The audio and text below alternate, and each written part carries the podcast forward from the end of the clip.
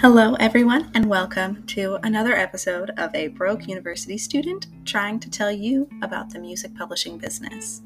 On today's podcast, we will be discussing what to look out for when signing a contract with a music publisher, the to dos and the to don'ts, if you will. so, let's get started on today's talk.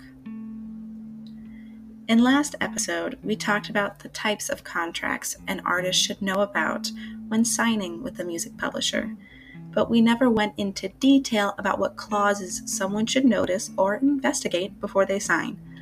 We will be going over a few key clauses a person should check in their contract, no matter what type of contract, and understand what this clause means to figure out what situation works best for them.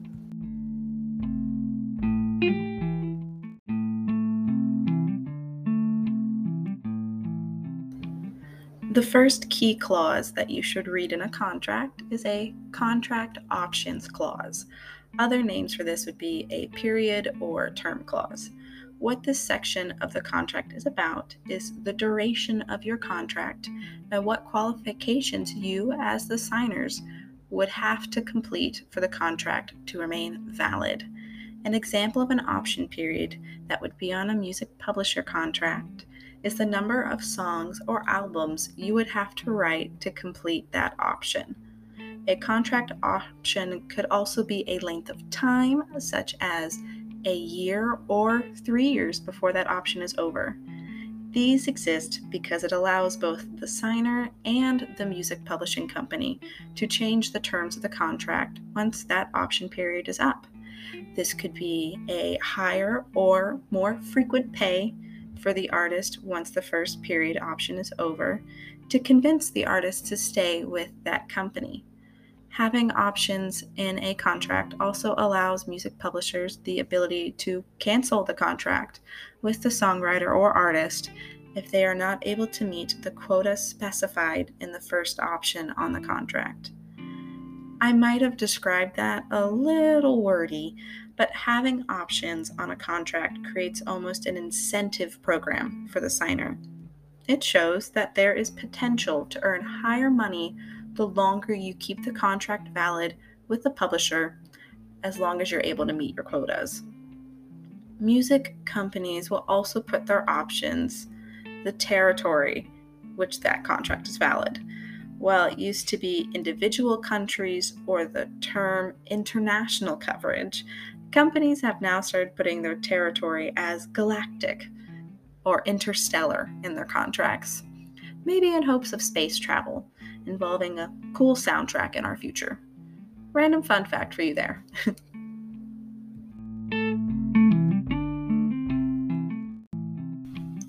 when it comes to signing a publishing contract with someone, a good section to look over is the assignment of rights. An assignment of rights is when one of the parties in the contract assigns over their contractual rights to a third party.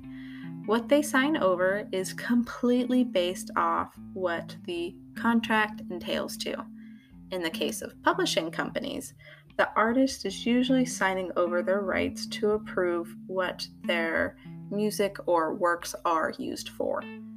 Publishers usually use this right in order to approve music contracts or sync licenses on behalf of the songwriter. If an artist wanted to have control or certain hard limits on what their work is used for, this is the portion of the contract where you would want to pay attention. Stipulations that you can put is that the publisher needs to have written or oral consent to any deals made involving your work. Um, you can also put in a list of situations where your music can't be used, such as a cigarette commercial, uh, political ca- campaigns or ads, or even if you're vegan or vegetarian, Burger King and McDonald's. Another important part of the assignment of rights that is worth paying attention to is what the assignment covers. Will this contract be covering any of your previous works created before this contract? Does this contract only cover what you write when you're signed to this publisher? Or is there an extended amount of time after you leave said publisher potentially that they are entitled to if you broke the contract? How long do they have control of these rights? Does it need to be checked on and discussed every few years or so, or does the third party have full autonomy and control? Don't be afraid to read the fine print for an assignment of rights because what may seem like a no brainer could potentially limit you on your voice in what your music is used to promote.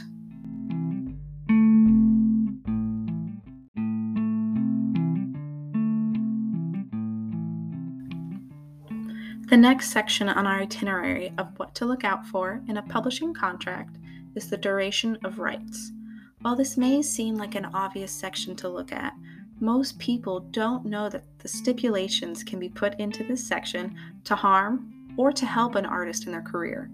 Here's the main thing you should keep in mind when deciding on the duration of your contract length. How long is this contract valid?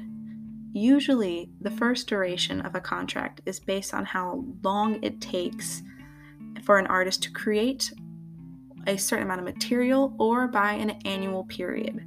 So the duration can be anything from five years or until 12 songs are produced. Or it can be a mixture of these, such as two years or 20 songs, whichever comes first.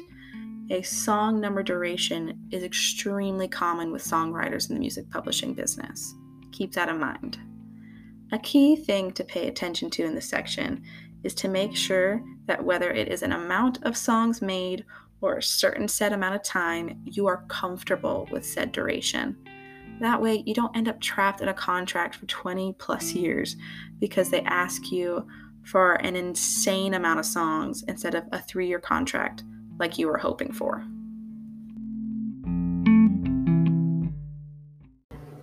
I mentioned advances earlier in the podcast. And this is an important part of a music publishing contract to pay attention to because, you know, it's your money. An advance is a prepaid amount of what the writer will potentially earn in income for royalties. So, when money starts coming in from a song that the publishing company is helping push from royalties, this company will collect the equivalent of the advance you received when you signed the contract before you, the owner of the song, receive any royalty payments from it. Advances can be helpful or hurtful to an artist for a multitude of reasons.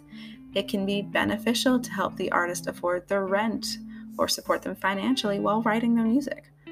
Or on the other side of the coin, the advance may be a huge portion of the royalties from your current music that you have no chance of recouping anytime soon. This would lead to the artist or songwriter seeing none of those publishing royalties until that initial advance is paid off. It's important to keep these in mind when you're deciding how much in advance or whether you even want an advance to be set up in your contract. Another important clause that I personally think a person should double check exists in your music publishing contract is a reassignment or an obligation clause both of these are very important, making sure that you receive the support you were promised with the person that you trust in that publishing company. A reassignment clause is useful for when you sign a deal because you believe in the individual you are signing with, not just the company. How it works is that if a particular person or manager that you signed your contract with suddenly decides to leave that publishing company, you wouldn't just automatically be reassigned to a random person at the publisher. Instead, your contract would be up for renegotiation to see if you want to stay with that company instead of being forcefully reassigned, as the clause name suggests. The obligation clause, on the other hand, is there to secure the company's obligation to you and the, as the owner of the copyright. If at any point you believe and have proof that the publisher isn't holding up to their end of the contract in promoting your work as agreed, it allows you to terminate the contract. But to enact this clause, you need tangible proof that they mishandled their end of the contract or didn't live up to their predetermined agreements. It's a way to make sure you always have a safety net in place for a potentially bad deal on the off chance things don't work out.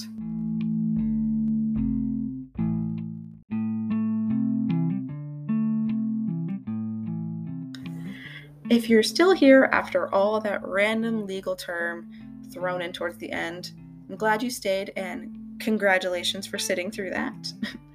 Entering a contract with a music publisher is a big step and can be very exciting, but you always need to make sure to protect your copyrighted works. Look out for these key issues that I've pointed out to you. Do your research on what a normal publishing contract looks like, and hire a lawyer. And by lawyer, I mean a professional one, not your cousin that took that one class online in college 10 years ago. Contracts come in many different shapes and sizes, and finding the deal that works best for you and your publisher is the best way to be successful in your music career.